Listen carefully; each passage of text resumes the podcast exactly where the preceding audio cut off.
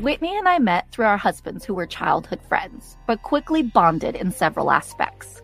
We realized that we had many commonalities both boy moms, both loved wine, and both intrigued by true crime. Early on in our friendship, we also learned that our histories allowed us to have differing opinions that creates a healthy conversation. Not only do we love listening to the cases that baffle our minds, we are advocates for those that crimes were committed against. Victims do not get a chance to tell their story, but we can. We bring awareness and fight for justice for those that cannot fight themselves. Melissa and I spend hours weekly going through newspaper articles, past interviews, news reports, and anything we can bring to listeners for a complete journey. Our mission is to create awareness in the only way we know how. We say something because we will be there. No matter where, no matter who. Cults, Crimes, and Cabernet is available wherever you get your podcasts. Jennifer vanished sometime in the overnight hours. Right now, there is no trace. Investigators say evidence leads them to believe that she's dead. Stick my nose back in the trail. That's all I can do. This is already gone. Already gone. Already gone. The village of Armada is located in northern Macomb County, in Michigan, just outside Detroit. The village is a bedroom community with an 1850s style downtown area. Just over 200 years ago, this brushy, swampy area was surveyed by federal surveyors as part of the exploration of America's Northwest Territory. This area saw an influx of settlers during Michigan fever and saw a period of rapid immigrant growth in 1832 through 1836. Armada was once a bustling community with an opera house, a theater, a lumber yard, a mill, five doctors, multiple blacksmiths, and seven grocery stores. There were also multiple churches established, beginning with a Methodist church. Catholicism has a presence in the area as well, with St. Mary's Mystical Rose Catholic Church, which underwent construction in 1947. April Millsap and her family were members of St. Mary's Mystical Rose Catholic Church.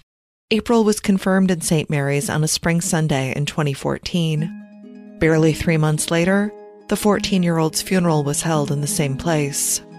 Come with me to the village of Armada in the summer of 2014 when April's hopes for the future were brutally and violently ended.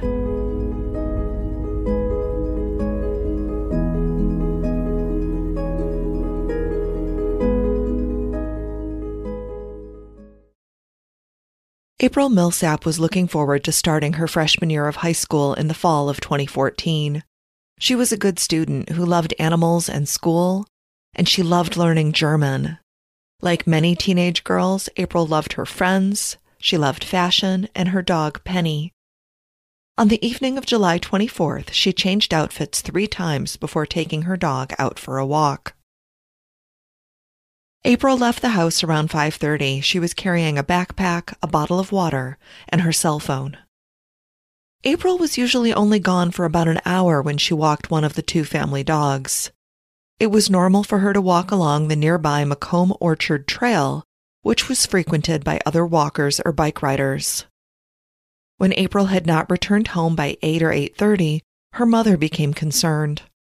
She began texting and calling April, and when she did not receive a reply, Jennifer Millsap sent a text to April's boyfriend, Austin, who said he had not seen April that day. He later revealed that he had received an odd text from April that said, quote, I think I almost just got kidnapped. OMFG. Jennifer got in her car and drove around for about 10 minutes looking for her daughter. When she returned home, Austin and his friend Alex were there. The three split up looking for April, Alex and Jennifer in their respective cars, and Austin on April's bike. He went down the trail looking for his girlfriend. Jennifer stopped at the car wash a block or so away from her home when she received a call from Austin telling her to meet him at the trail. When she arrived, Austin was talking to a police officer and said animal control was there. Jennifer spoke with the officer and explained she was looking for her daughter. Jennifer was on scene for about 20 minutes when they asked her to go to the police station. She rode to the police station in the back of a cruiser and then waited 30 minutes for someone to talk to her. Several officers came in and out and would ask her questions about when April left to walk the dog. This was not a quick questioning. Jennifer was at the police station for 10 hours before they took her home about 8:30 the next morning. They did not provide her with any specific information other than that they had found a body. It was about 2 p.m. on July 25th when Jennifer's worst fears were realized. An FBI agent came to the home and asked Jennifer to identify April from a photograph. Listeners, this is any parent's worst nightmare. Now, it had been 40 years since there'd been a murder in Armada, and thankfully the department knew they needed the help and support of a more experienced force, asking for assistance from both the FBI and the Michigan State Police. At the end of this episode, we'll be hearing from one of the state troopers who worked the investigation, so be sure to stay tuned after the story to hear what he has to say. After a vicious attack that left April Millsap dead, her devoted pup Penny stayed with April, venturing out onto the trail when she sensed other people. Penny went from the trail back to the brush, and the joggers followed her, discovering April's body about 15 or 20 feet off the trail in a drainage ditch. A tip led law enforcement to start searching for a small motorcycle that had been seen in the area. Motor vehicles, including motorcycles, are not allowed on the trail, so someone on a motorbike stood out to investigators. The rider had been seen talking to a girl matching April's description. Michigan State Police created a sketch of a tall white man seen in the area around the time of April's disappearance, and that sketch was released to the public on Sunday, July 27th. But on Saturday night, a vigil was held for April. Around 300 people participated in the vigil, which was held outside St. Mary Mystical Rose Church. On July 30th, a search warrant was conducted at a home on Marquette Road in Wales Township.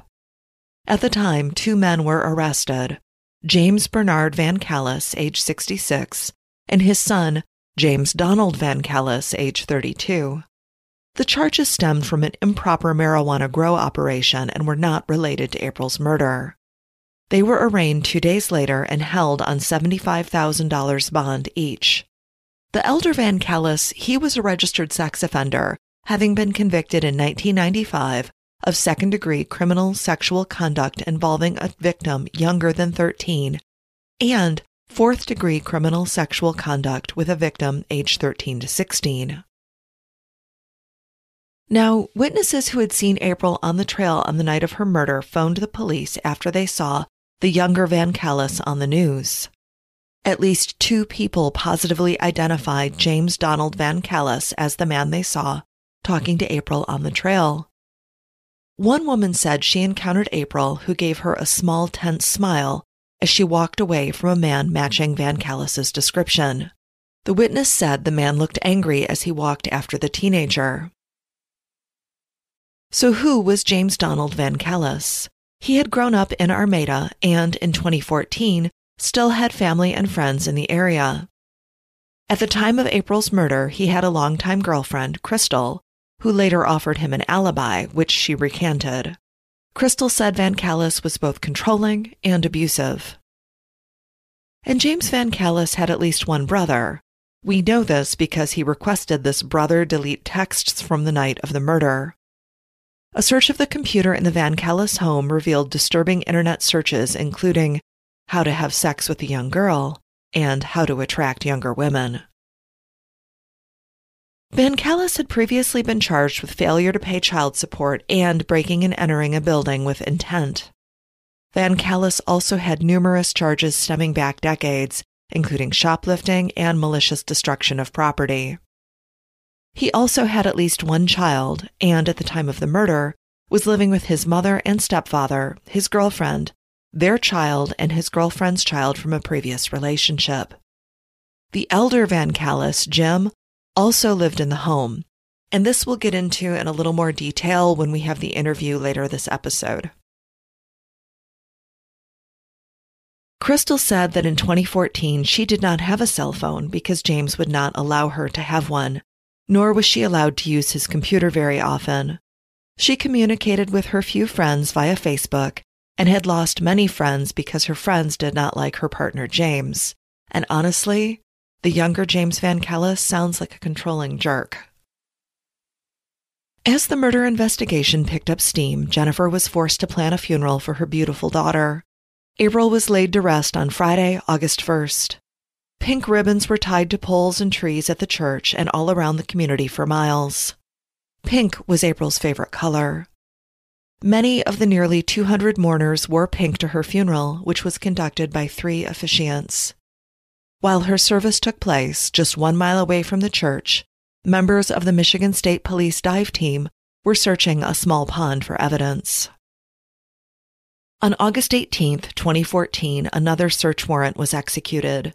This warrant was sealed, so the location of the search warrant was not revealed to the press. However, it appears the warrant was again related to the Van Callis household.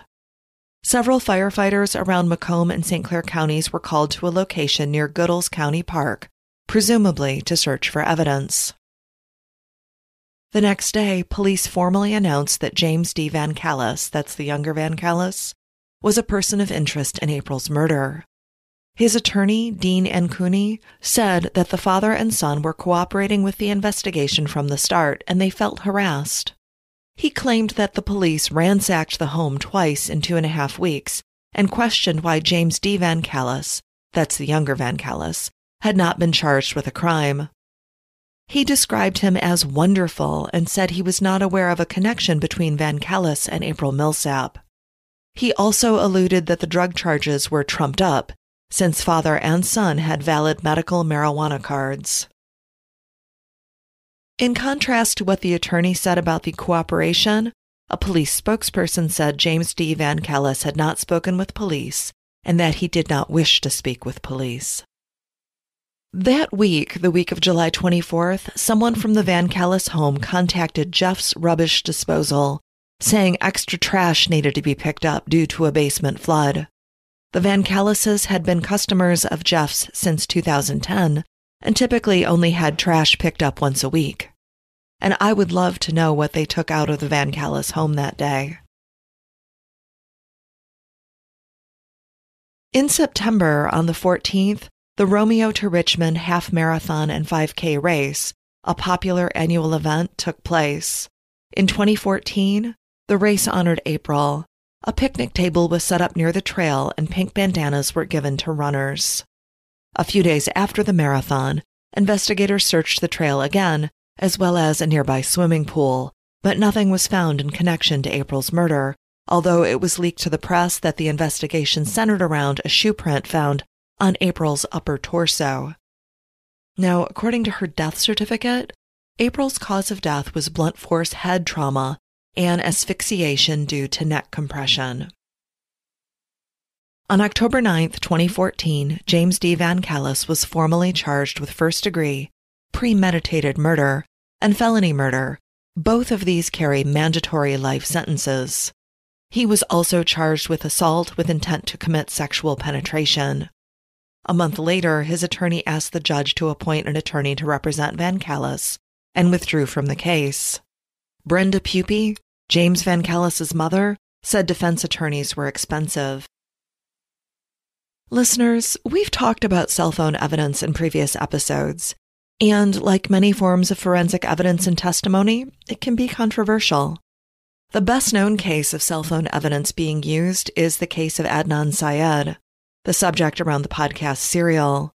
Now, the FBI has a specially trained team that focuses exclusively on cell phone evidence and cell phone usage reconstruction. To become a member of FBI's Computer Analysis Response Team, which is known as CART, you have to receive training and certifications which can take years to achieve. The case around James Van Callis, and again, this is the younger Van Callis, would center mostly on cell phone evidence as well as data from April's Fitbit. There was very little physical evidence, although, based on statements from Van Callis's brother and girlfriend, along with the trash pickup, investigators believed that Van Callis had disposed of most of the evidence linking him to April. His girlfriend said on the night of the murder she read about April's death on Facebook and showed the story to James, who took her tablet and stared at it for a while. Later that night, after they'd gone to sleep, Crystal said she woke up to find him cleaning his Nike Air Jordan shoes with hand sanitizer. Crystal asked him what he was doing, and he said he was cleaning oil off of his shoes. Crystal went back to bed, and she was annoyed by being woken up. James returned to bed later and, according to her, was very lovey dovey. He told her he had messed up and he needed her to stand by his side. The next day, he brought her some laundry. He asked her to wash his Carhartt hoodie, a pair of camo pants, and a t shirt. Crystal said that when she was washing the hoodie, she found human hair as well as grass or straw in the pocket. She set this wad of what she assumed was trash on the bathroom sink and did not mention it to James. James then told Crystal and his father to tell police that he was wearing K Swiss brand athletic shoes on the night of the 24th. Shortly after, Crystal noticed a shoebox that was kept on top of the refrigerator was missing. This was a K Swiss shoebox that Crystal kept paperwork in. She never did ask James about the shoebox. After July 27th, Crystal said she never saw that hoodie again, the one that she'd washed. She also noted that James had parked his motorcycle toward the front of his Ford Explorer, which was unusual, as he usually parked it by the door. Crystal would never be charged or even suspected of being involved in April's murder, but it did take multiple interviews with investigators for her to come clean about what she knew. One reason she was so evasive when questioned is that she feared not only James, but his family. She left the Van Callis home on July 29th to celebrate her birthday at her mother's house. She was interviewed there by officers, and while there, she learned that James had been arrested. She moved out of the Van Callis home after this, taking her children with her. Now, listeners, the death of April Millsap was horrific. The injuries and pain that April sustained were described as gruesome by the defense attorney, and even the judge, Mary Chrzanowski, agreed that two photographs of April's injuries were disturbing. Judge Chrzanowski prefaced this by saying she had a better handle for gruesome because she'd grown up in a funeral home. Therefore, she couldn't determine if the images would be too much for the jury. In the end, even the two photographs identified by the judge were allowed to remain part of the record, but she advised the state's attorney to strongly caution the jury that the photographs were horrific. Even the descriptions of the photographs are disturbing. April had been stomped on. There were shoe prints left on her body. Blood oozed out of her nose, mouth, and even her eyes. When the deputy assistant medical examiner, Dr. Pietrangelo, arrived on the scene around 1 in the morning on July 25th, she saw April's body lying on her back in some vegetation. April's hair had fallen over the left side of her face, and her head was turned toward the right. April had abrasions on her face above her eyebrows. There was a herringbone pattern on her face which was consistent with the pattern of a Nike Air Jordan. Not only had April's torso and chest been stomped, but her face had as well. Her camisole and sweater had been pulled down, exposing her breasts. Her bra had been torn between the cups, and her underwear was around her ankles. Her light blue denim shorts were pulled down around her left ankle, leaving her exposed. Behind April's ears were small orangish spots which looked almost like clumps of sawdust. The assistant medical examiner stated those were fly eggs, which usually begin to form between 30 minutes to an hour after a person dies. In all, there were 23 blunt impact injuries to April's face and head, and 11 to her neck. Her attacker was in a rage and took it out on young April. The coroner counted an additional 14 injuries to her torso and extremities. Several of the injuries to her face matched James Van Callis's motorcycle helmet. Prosecutors theorized that Van Callis made advances toward April on the trail, and she rebuffed him. Angry, he parked the motorcycle, taking his helmet with him, and approached April from behind, striking her on the left side of the head and face with his helmet, then dragging her into the brush. They believe he intended to rape her, but heard people on the trail and ran off. We mentioned earlier the importance of cell phone evidence to the resolution of this case. The defense requested $15,000 to hire a cell phone expert witness, Michael O'Kelly. If this name sounds familiar, it's because he was involved in the Netflix series Making a Murderer. This expert witness would end up being controversial in the April Millsap case as well.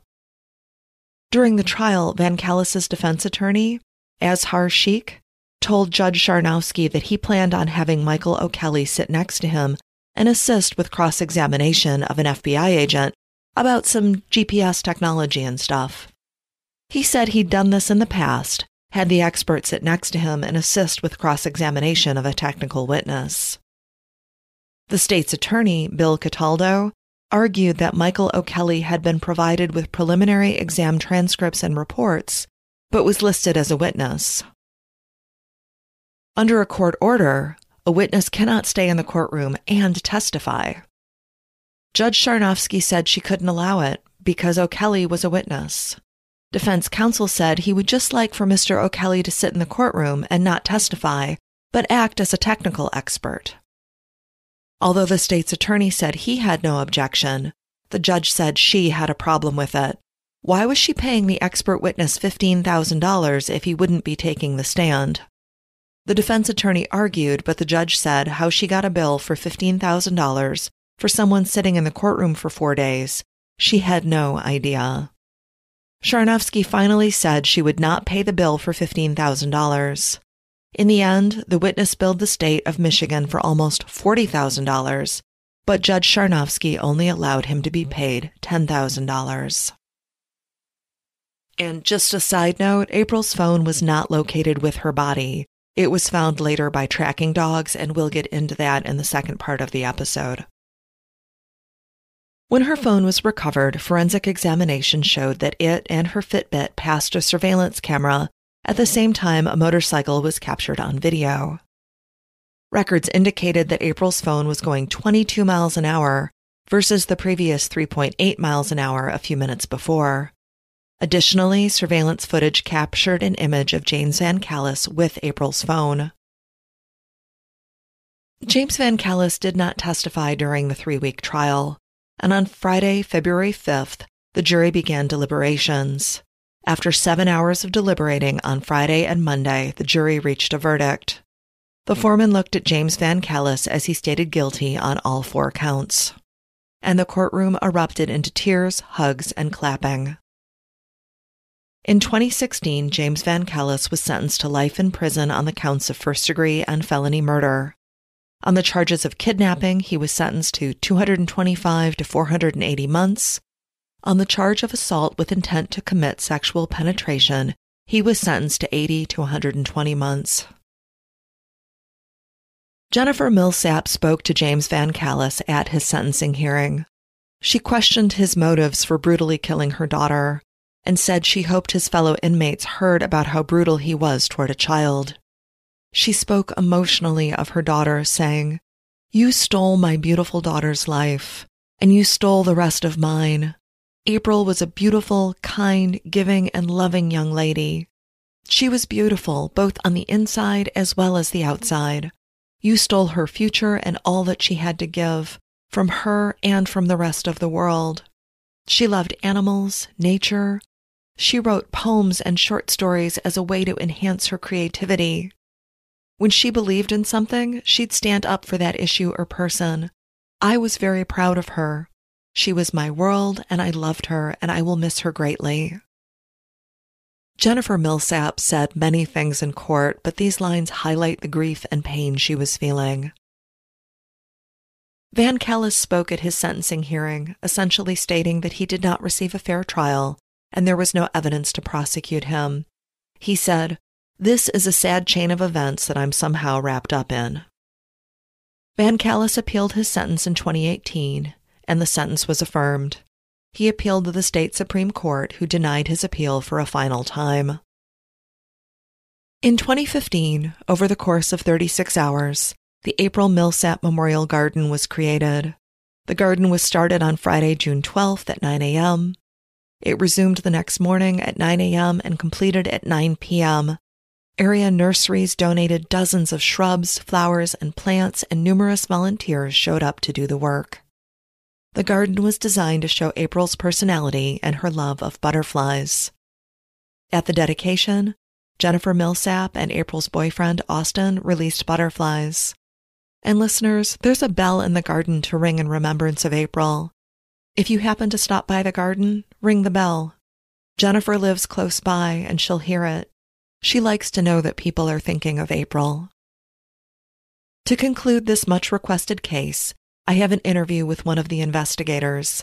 Michigan State Police Sergeant Ray Peckman worked this case and uncovered some of the key evidence which led to the Van Callis home.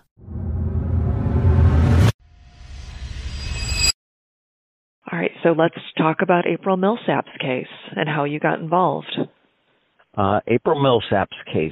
So at the time, I was a detective trooper assigned to our uh, detective bureau, and I was working with a group in uh, a small town of Inkster investigating homicides and att- attempted homicides.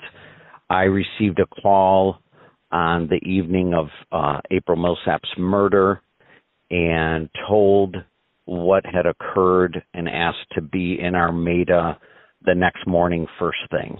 Real quick, you were working in Inkster, which is Metro South, and they called you all the way up to Armada to work on this case.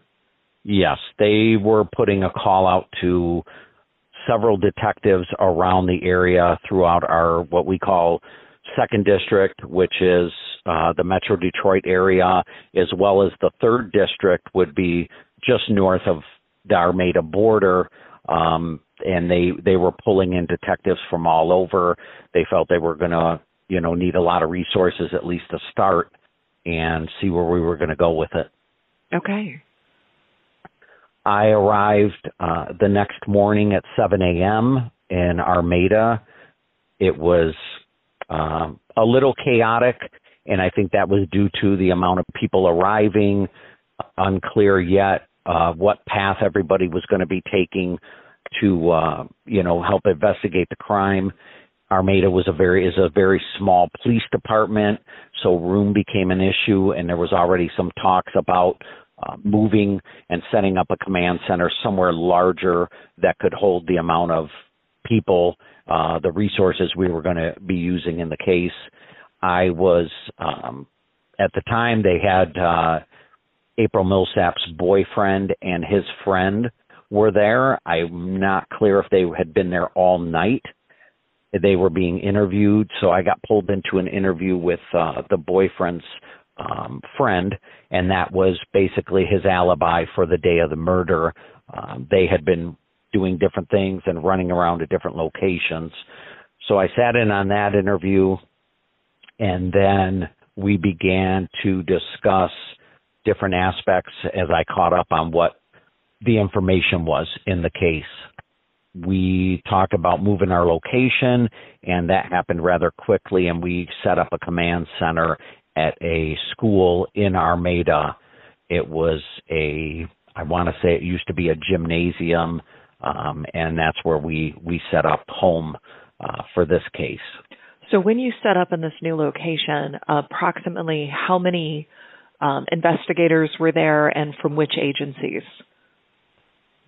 I could not even guess how many investigators we had. I would have to say, though, it was over 40 people. Wow. There were detectives called in from all over. We have, um, we also have detectives throughout the state that are assigned to other task force. So we had some that had been assigned to like the FBI task force, crimes against children, stuff like that, different teams. Um, and we were pulling those resources as well. So we had those detectives that belonged to MSP along with um, FBI came. We asked for their help. Uh, Sheriff's Department was there. Uh, of course, Armada Police Department was there a lot of our agency was there. So it really was a, a group effort of of all levels of law enforcement um, that we were putting into this immediately. Um, and I and and some people had asked later why such a big, um, you know, force on people. People die every day. Unfortunately, we see it on the news, and people are killed every day. And I, I think the level was the fact that, you know, you you have a lot of homicides on TV, um, on the news that you hear about, and uh, you know, a lot of them tend to re- revolve around some sort of criminal activity, whether it be a drug deal gone bad or something else gone bad. And this case was much uh, more shocking being in a small town of Armada that doesn't have murders. It right. being a 14 year old girl, a beautiful summer evening on a walking path that families and kids and everybody use every single day. So it was really the type of crime it was, I think, really pushed to our level of needing to get there right away because this was definitely something that stood out. Right. It was a very violent attack. Very violent attack and just not like, if I can say the word typical, but again, the typical homicide you see on TV that is drug related, uh, uh, gang related, you know, anything along those lines that unfortunately we see so much you, you start to grow numb to. Right. Yeah. April was an atypical victim. Correct.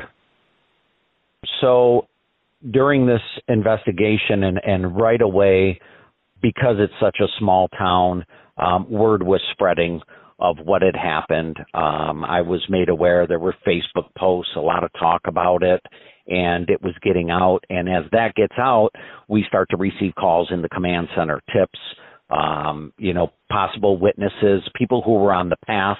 They heard about the path, so people started calling, which was fantastic. You know, that's exactly what we're looking for. Anybody that was on that path that day, right. anybody that was in town that seen her walking her dog that day. You know, any information we can obtain um, helps us to, you know, collect any evidence, but to build that timeline. And that's really what we're trying to do is really build a timeline so we can figure out what happened. So we start receiving some tips about um, people who believe they've seen April on the path. They've seen her with a male and a bike. At first, we weren't clear on if we were talking pedal bike, if we were talking moped, um, dirt bike, motorcycle. We really weren't clear. And so that information was out there about an individual talking to a girl with a dog that we believe was April, and he had a, a some sort of bike he was on. That branches out, and of course, information any local that that are aware that Armada was aware of. We're sending detectives to track people down, question people. You know, we we're trying to investigate every part of this that we can. At the same time, we're talking about sending out uh, detectives to start knocking on doors in this, I guess, what I would call subdivision in Armada and knock on every single door and make contact with somebody because she was walking her dog. And again, we want to work on that timeline, see if anybody's seen her, did they see anybody with her, any of that type of information that can help us. Um, Right, so trying to reconstruct the, her movements leading up recon- to her if, attack. If we can re- exactly, if we can reconstruct and and you know we're we're trying to find every minute from the time she left her house until this, you know, till this attack happened, and if we can do that, then we should be able to, you know, locate a suspect or at least put a suspect together that we need to, you know, build a suspect profile that we can look for then at that point. Right. Um, so information eventually came in from a witness that it was more of a, we believe more of a dirt bike motorcycle that this individual was seen. There was even information of, um, you know, a witness that said he saw real quick and, and felt it almost looked like a, a dad with a daughter having, you know, almost a, um, maybe an argument. Like the the two, when he looked at him real quickly, didn't look happy. So it kind of looked like that looked to him as how he described it. Um, later in the day, I was outside of Armada and returning to the command center. And as I'm driving, I see the grade of the land right there kind of drops down. So on the one side of the road, it's like immediate drop down in this this um driveway goes swoops way down to a garage for a, a residence that's there and I notice a motorcycle look like a dirt bike motorcycle sitting there. And I started thinking is that the kind of bike we're looking for? Yeah. Um I turn around, I pull in the driveway, grab my phone, snap a few photos of it, snap the license plate and the address, and I head back to the command center to talk to some of the detectives who who are obtaining all the information, you know, and and trying to start to put things together for us and ask them if this is what we're looking for. And they said, "Yeah, that's along the lines we believe of what we're looking for. Run with that for right now." you know, and and you know, run it till you can clear it, or run it until you can't clear it, in a right. sense. So I begin to investigate that motorcycle. I eventually take a uh, uniform officer, uniform trooper that was assigned to us, um, and we we go out to that residence. I want to make contact there now, find out whatever I can about this bike, who owns it, where they were, ever, everything I can find out and I go back. The bike is not in the driveway anymore.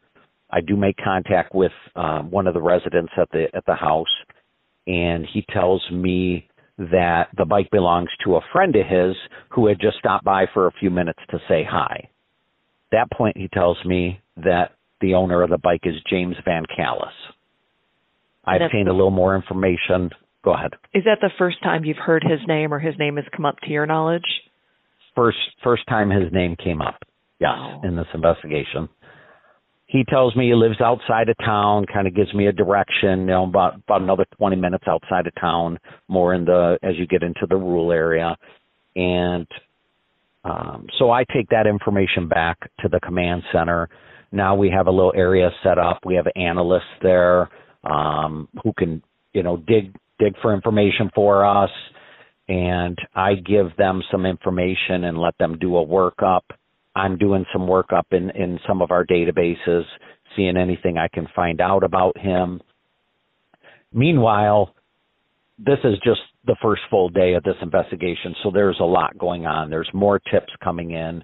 You know, we're sending detectives out, of course, to, to you know, registered sex offenders in the area, um, tracking down any of these tips that people are telling us you know, it could be this person trying to find anybody who owns a motorcycle in a so many mile radius, any motorcycles that are registered, and we're sending people to knock on their doors and wow. look at those bikes. I mean, we are trying to be as thorough as you possibly can um, in this investigation. And I mean, ultimately, my understanding was over a thousand tips came in. Now, a lot of those came in after a witness gave us a description of who they saw on the path and and there was a sketch put out um we we received a lot of tips i mean and tips that went as far as to Fraser Michigan wow. which is a decent amount of time south of Armada yeah. um but they believe a a someone at the school looked like this um drawing. So unfortunately we have you have to clear every tip because the last thing you want to do is blow a tip off and then you know because you, you're focused so much on one thing and that doesn't pan out and god forbid you you know didn't investigate the tip that actually could be something and something else bad happens you know or you lose evidence because you didn't move quicker on something. So right you know you all to those take half aspects a day and drive to Fraser right. And this this would though be why we had so many people involved. Right. Because it did start branching out. There was a um a tip came in from a girl who lives in Armada and that day had noticed a white van in her neighborhood driving very slow uh a couple guys in it and it she said that looked like they were looking at her pointing um so now this white van for a little while became a, a big concern and there was detectives assigned. You need to figure out what white van this is. locate it, find out who these guys are. You know what? You got to find out everything. So ultimately, the white van was cleared. It was workers that were in the area for a legitimate job. They were not involved. But these are the type of things that come in that are definitely throw up a red flag, and and you definitely want to investigate it, um, right. it until you have a good suspect.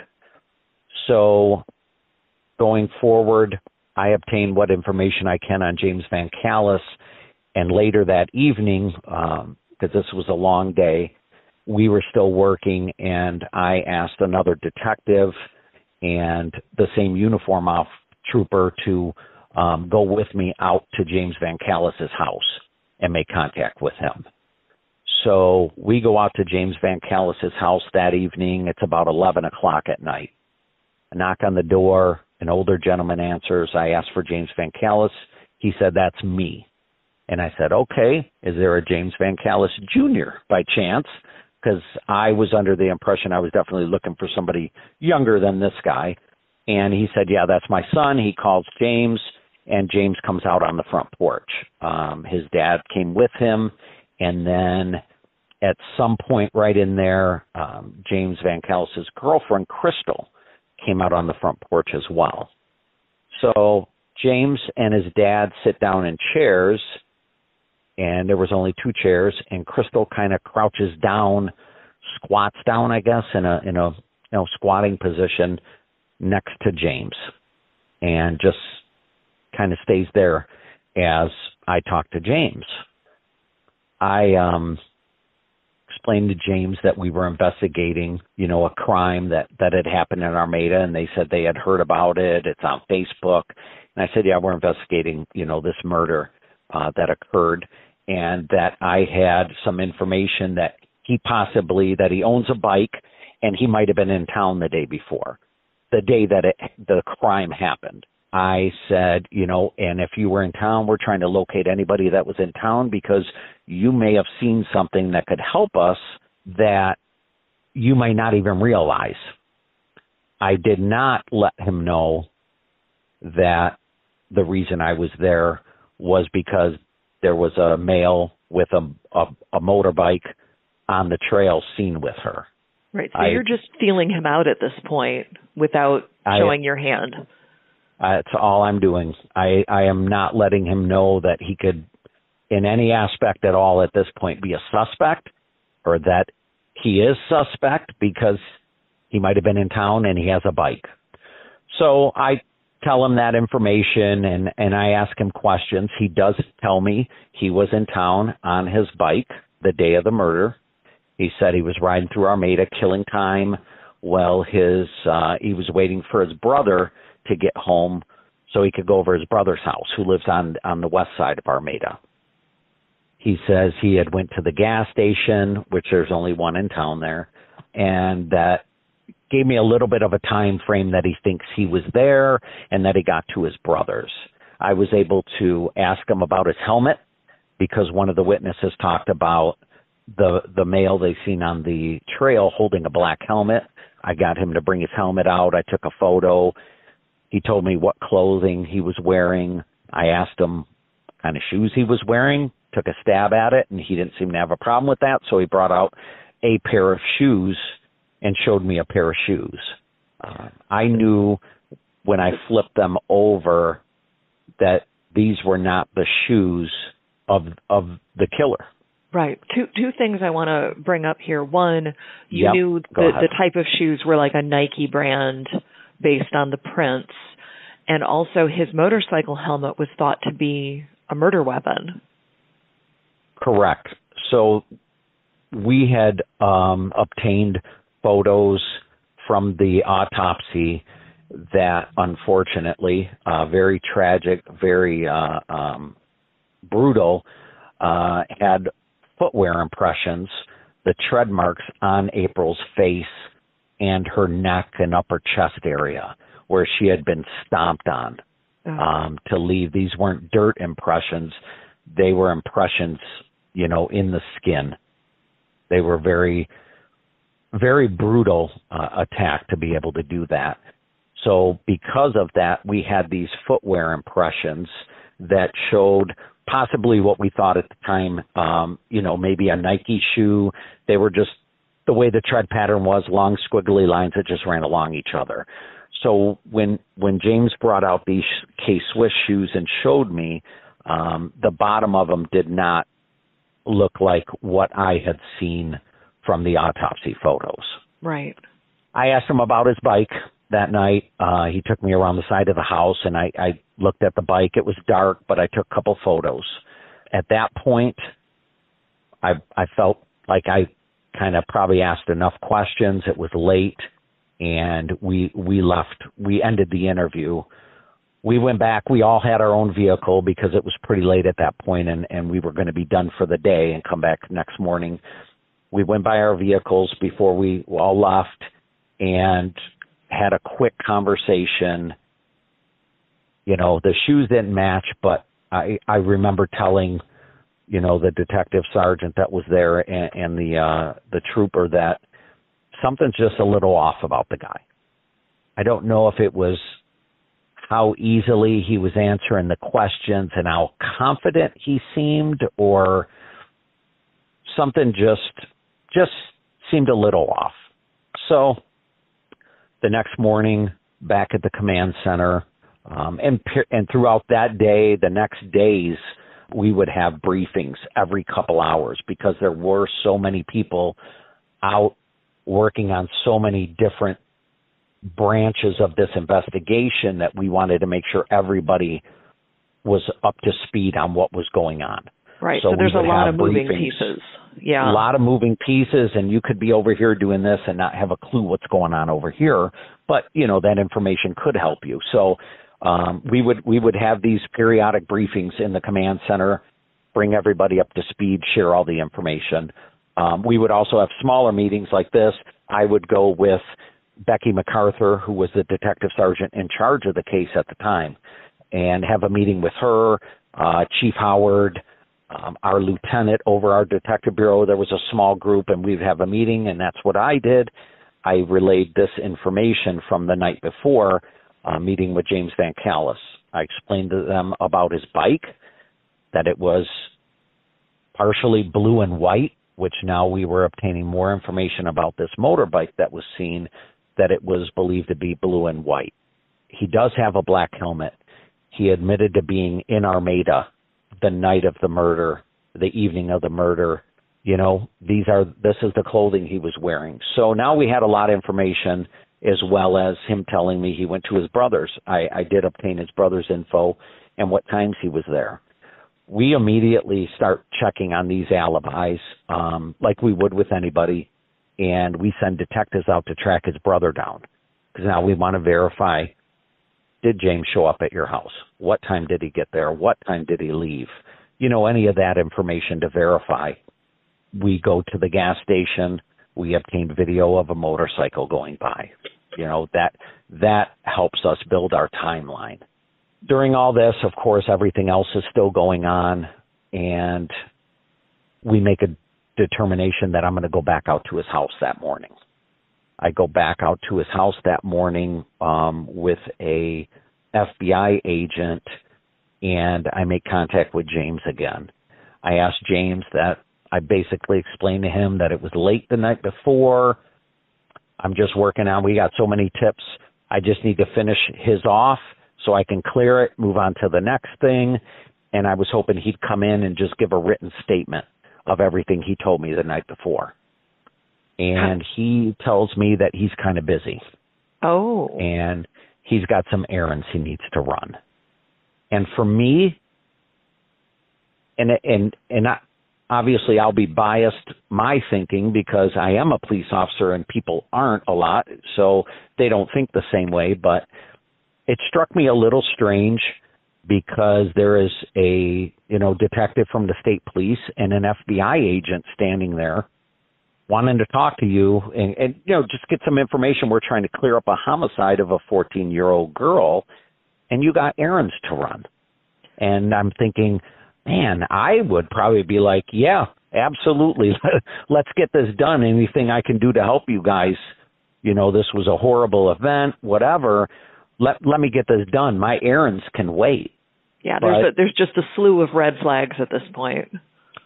they're building. The Yeah. red flags are definitely building. So I asked James if when he's done with his errands, maybe he could give me a call.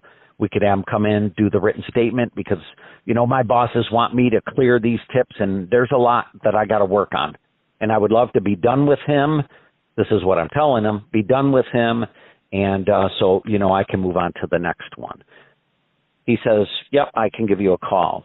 Well, before I left, I started asking him more questions, and um, I work on the timeline more, try to get some more exact answers.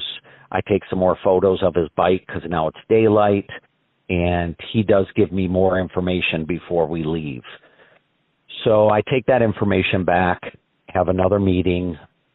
I'm not sure if we talked at that point on the phone. We had a um, there were some conference calls with FBI profiler to relay that information, see if they feel that fits this type of crime from a profile maybe they built. So we were really working on every aspect of it to share the information. And later in the afternoon, it was determined I was not getting a call from him, so I would call James up. Meanwhile, detectives did go locate his brother uh, at a construction site where he was working, and they asked him to see his phone. He initially told them he didn't have it, that he had lost his phone. Uh huh.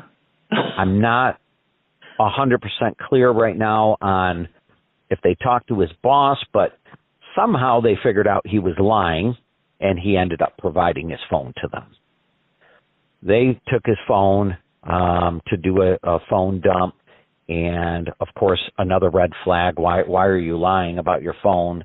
Um, and it was found that in the brother's phone there had been text messages from James that were deleted.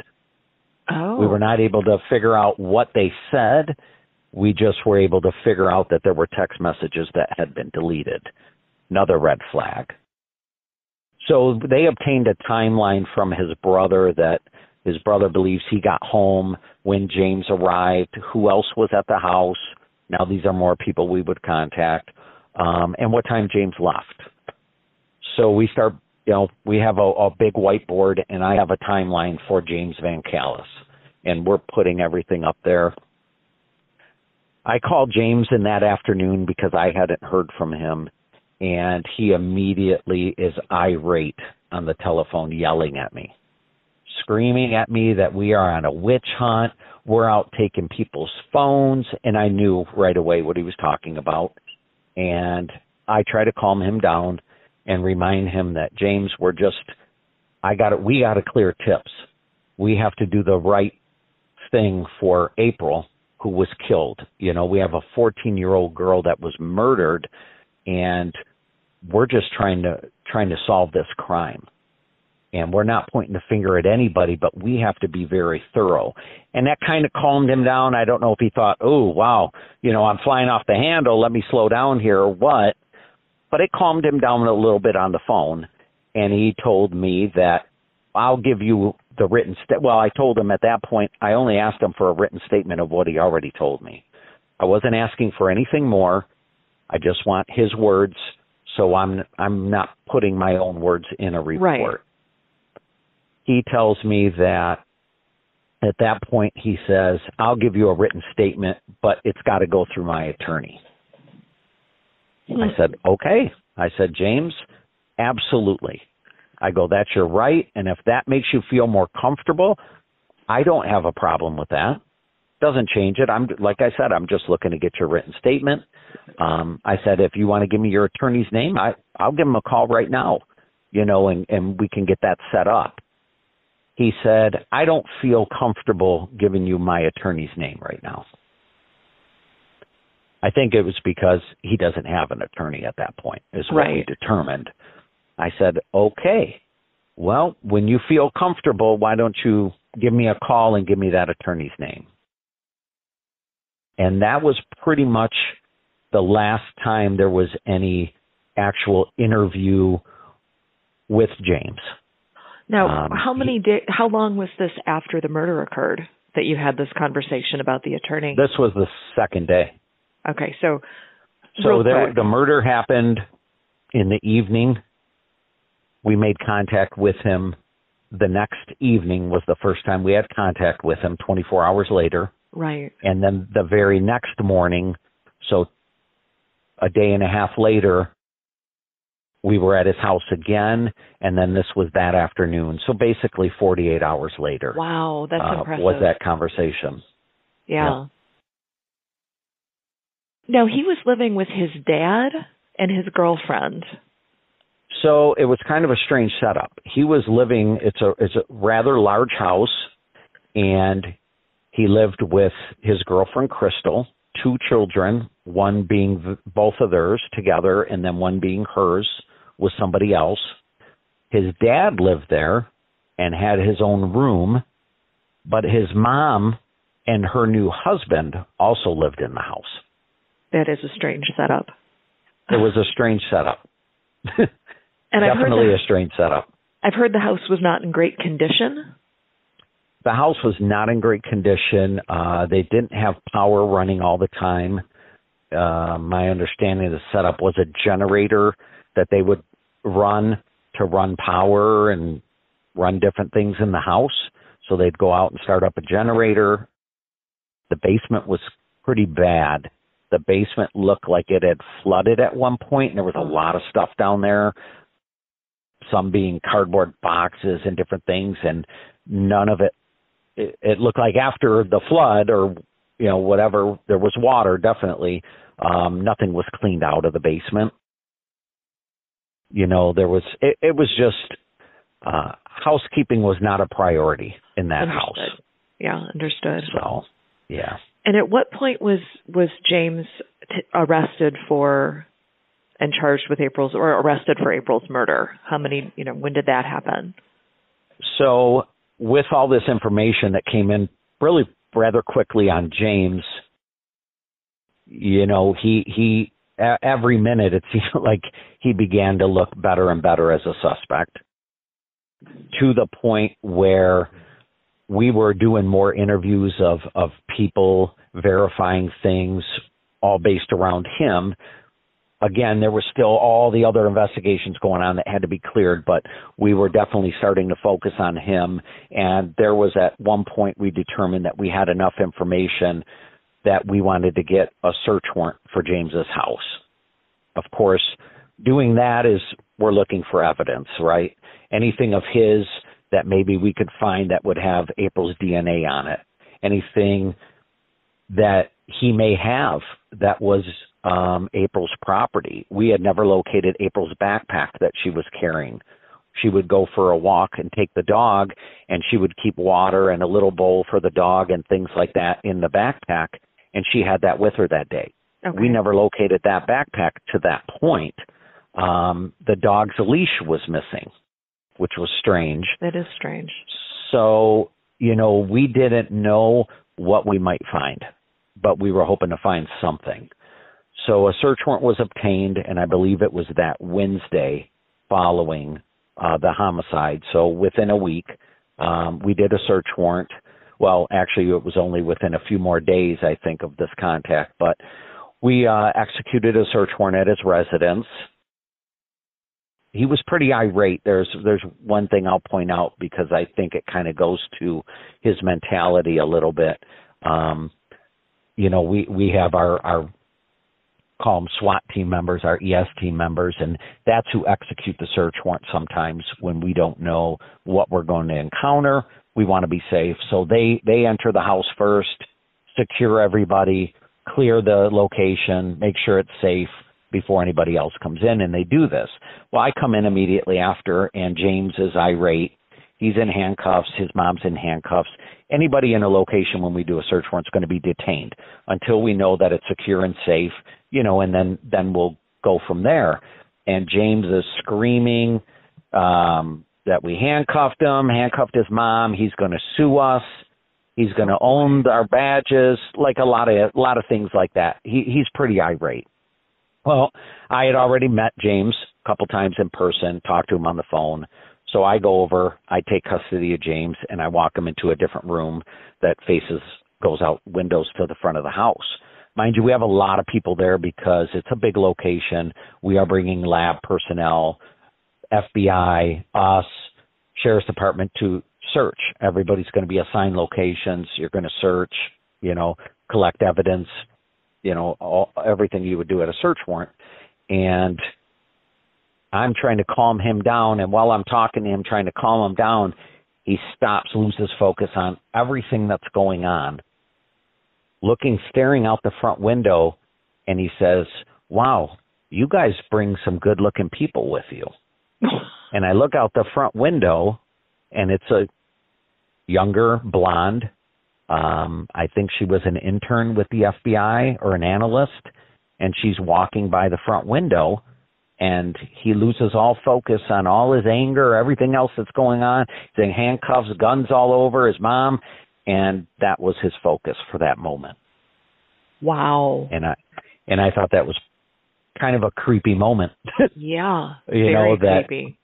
that he notices that and uh you know enough to enough to forget at any point in time that you know, the FBI, the state police have just raided your house and you're in handcuffs. The search warrant's being conducted, and during it, uh, myself and, and a Detective Sergeant Donahue at the time are pretty much tasked with, lack of better term, babysitting James and his father during the search of the house.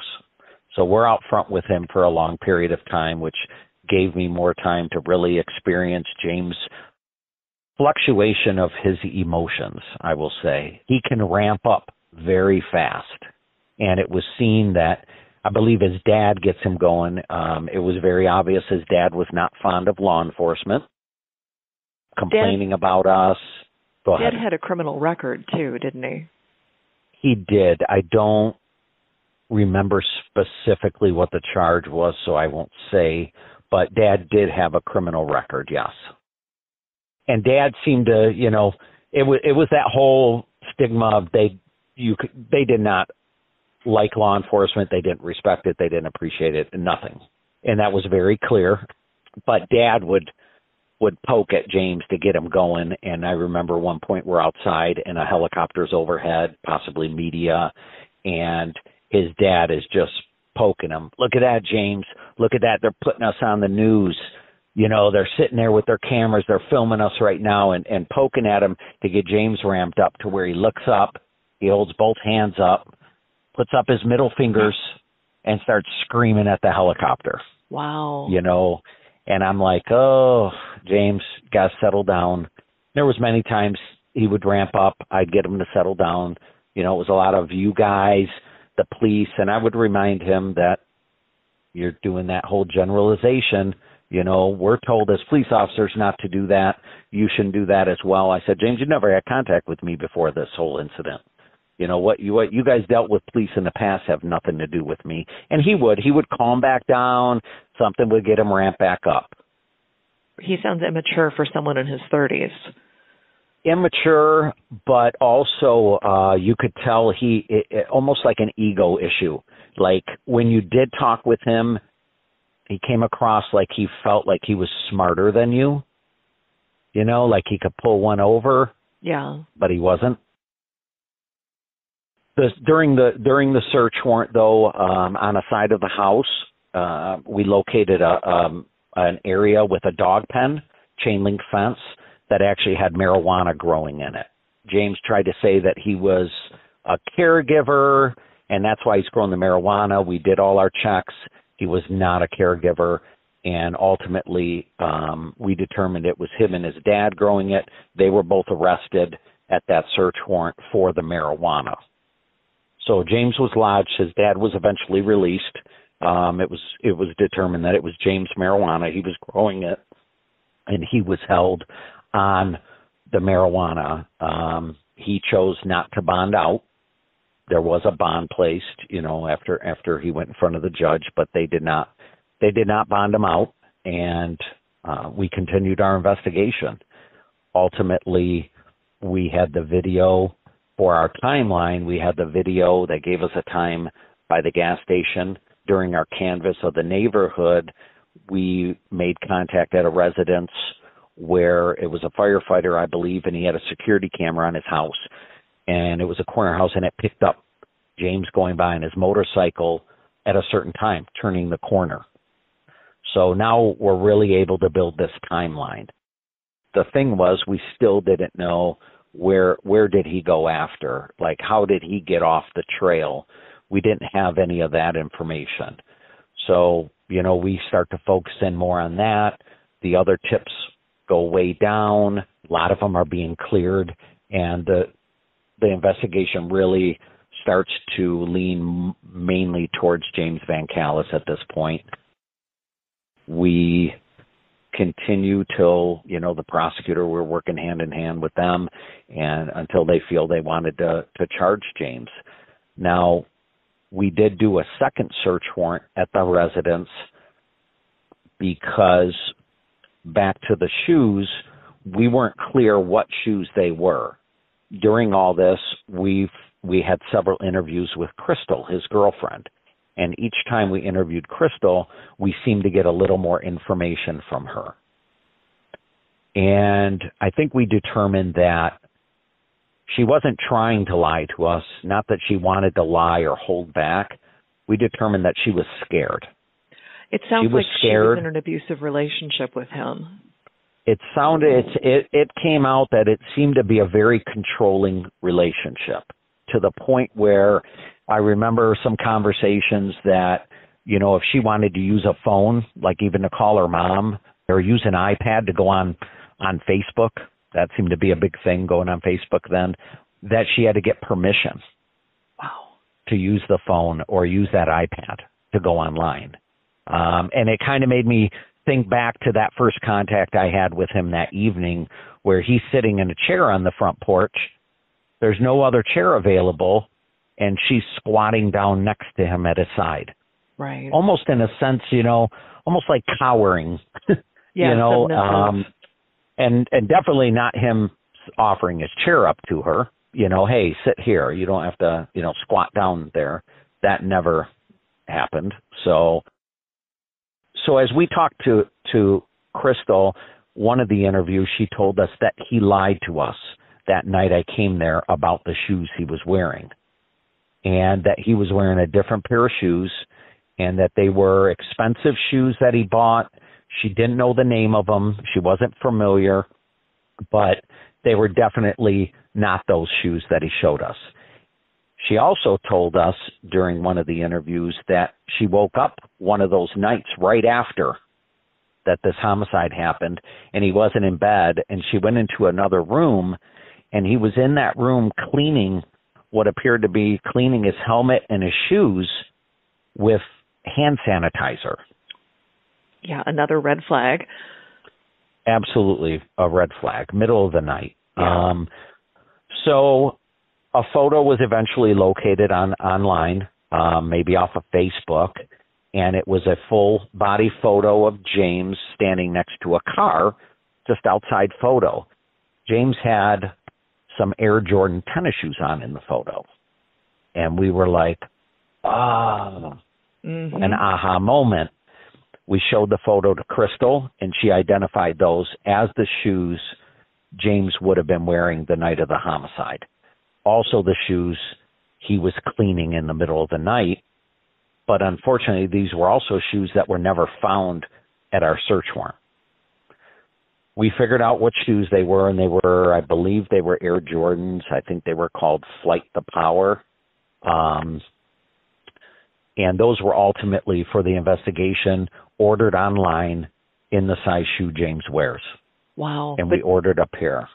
did you ever find the actual shoes? we never found the actual Oh. shoes. Um, once once we knew about those shoes, and we thought about other evidence, uh, possibly when she told us things were being cleaned, we executed a second search warrant at his residence, and we had a massive amount of people there, volunteers um, through EMS and different things, and there was a large. It's a large farm area where he lives they had a decent amount of property behind them, but then it was all farmland. Our thought was possibly those shoes maybe were buried out there somewhere. Yeah.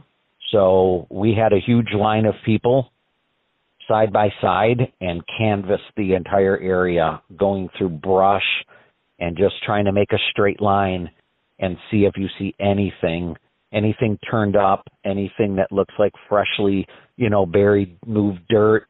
And we, we, it was, it was a very long, hot day and we never turned up anything. Oh, so ultimately, those shoes were never located. There was also no DNA ever located in this case. Wow. We never found any of April's DNA uh, on anything of James Van Callis. We never found any of April's property at the James Van Callis residence, and James Van Callis's uh, DNA was not found on April at all.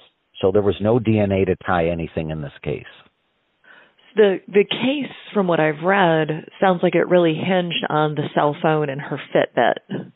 her uh, cell phone was eventually um it was looked at a few times we had it but it it took a while to where it was eventually found that there was this fitness app running in the background on her phone and that it was on the day she she walked the dog the day of her murder and the app actually has a map it would pull up like you like probably many many do right now and it shows a line.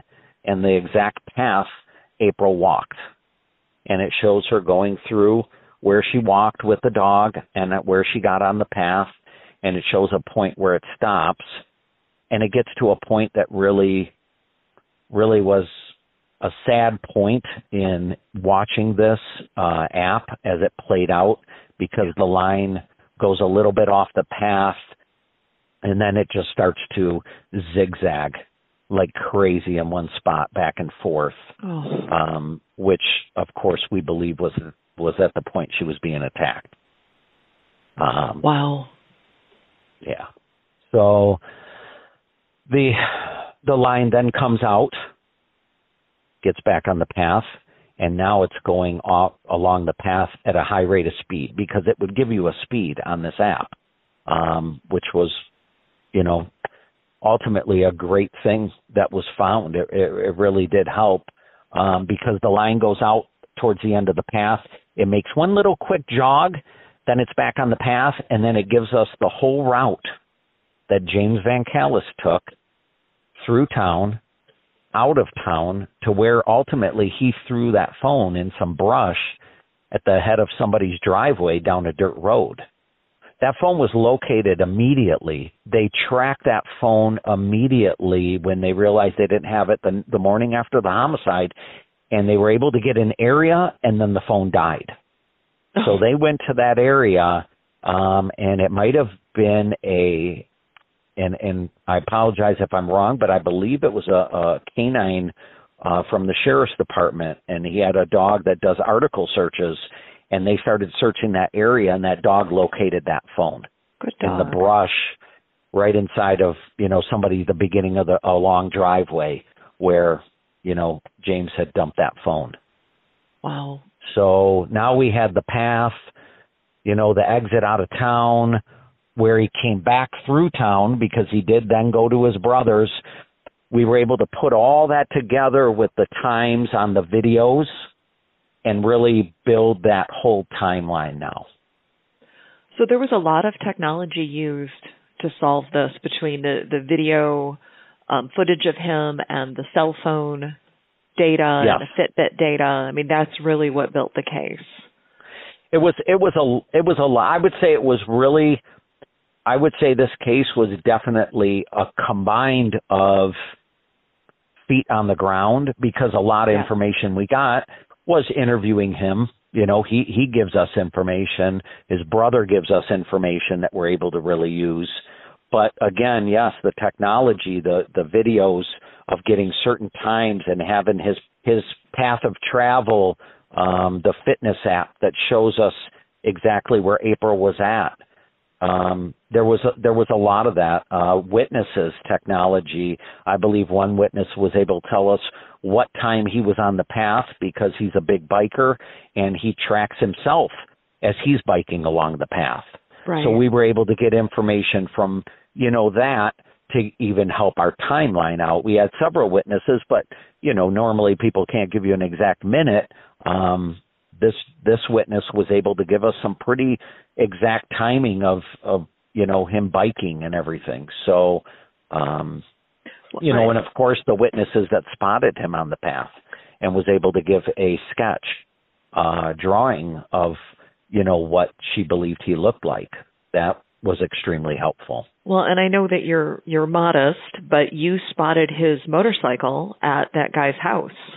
And if you hadn't Correct. spotted that, it would you know we wouldn't know who James Callis was because he hid the bike at that point. Yeah, uh, he was well outside of town, and you know there there's been I don't claim to be the big case breaker in it, but um, you know spotting the bike does has come up that would we have ever even found James Van Callis? Would he have came up later in the vest in investigation? Possibly, absolutely. We don't know, um, but to come up that quickly, it was just you know I was in the right place at the right time, and and I think goodness. things happen for a reason sometimes. Again, the different agencies that all came together all really played a big part in it. I, I think that teamwork, you know, and able to work together and really is is also what really helped this case. Thanks to Sergeant Peckman for sharing his unique insight on the case. This week's episode was written by Susie St. John, based on court transcripts from the Van Callis trial, as well as articles from the Times Herald and the Lansing State Journal. I'm Nina Innsted, the producer and voice behind the Already Gone podcast. I appreciate you listening, and please be safe.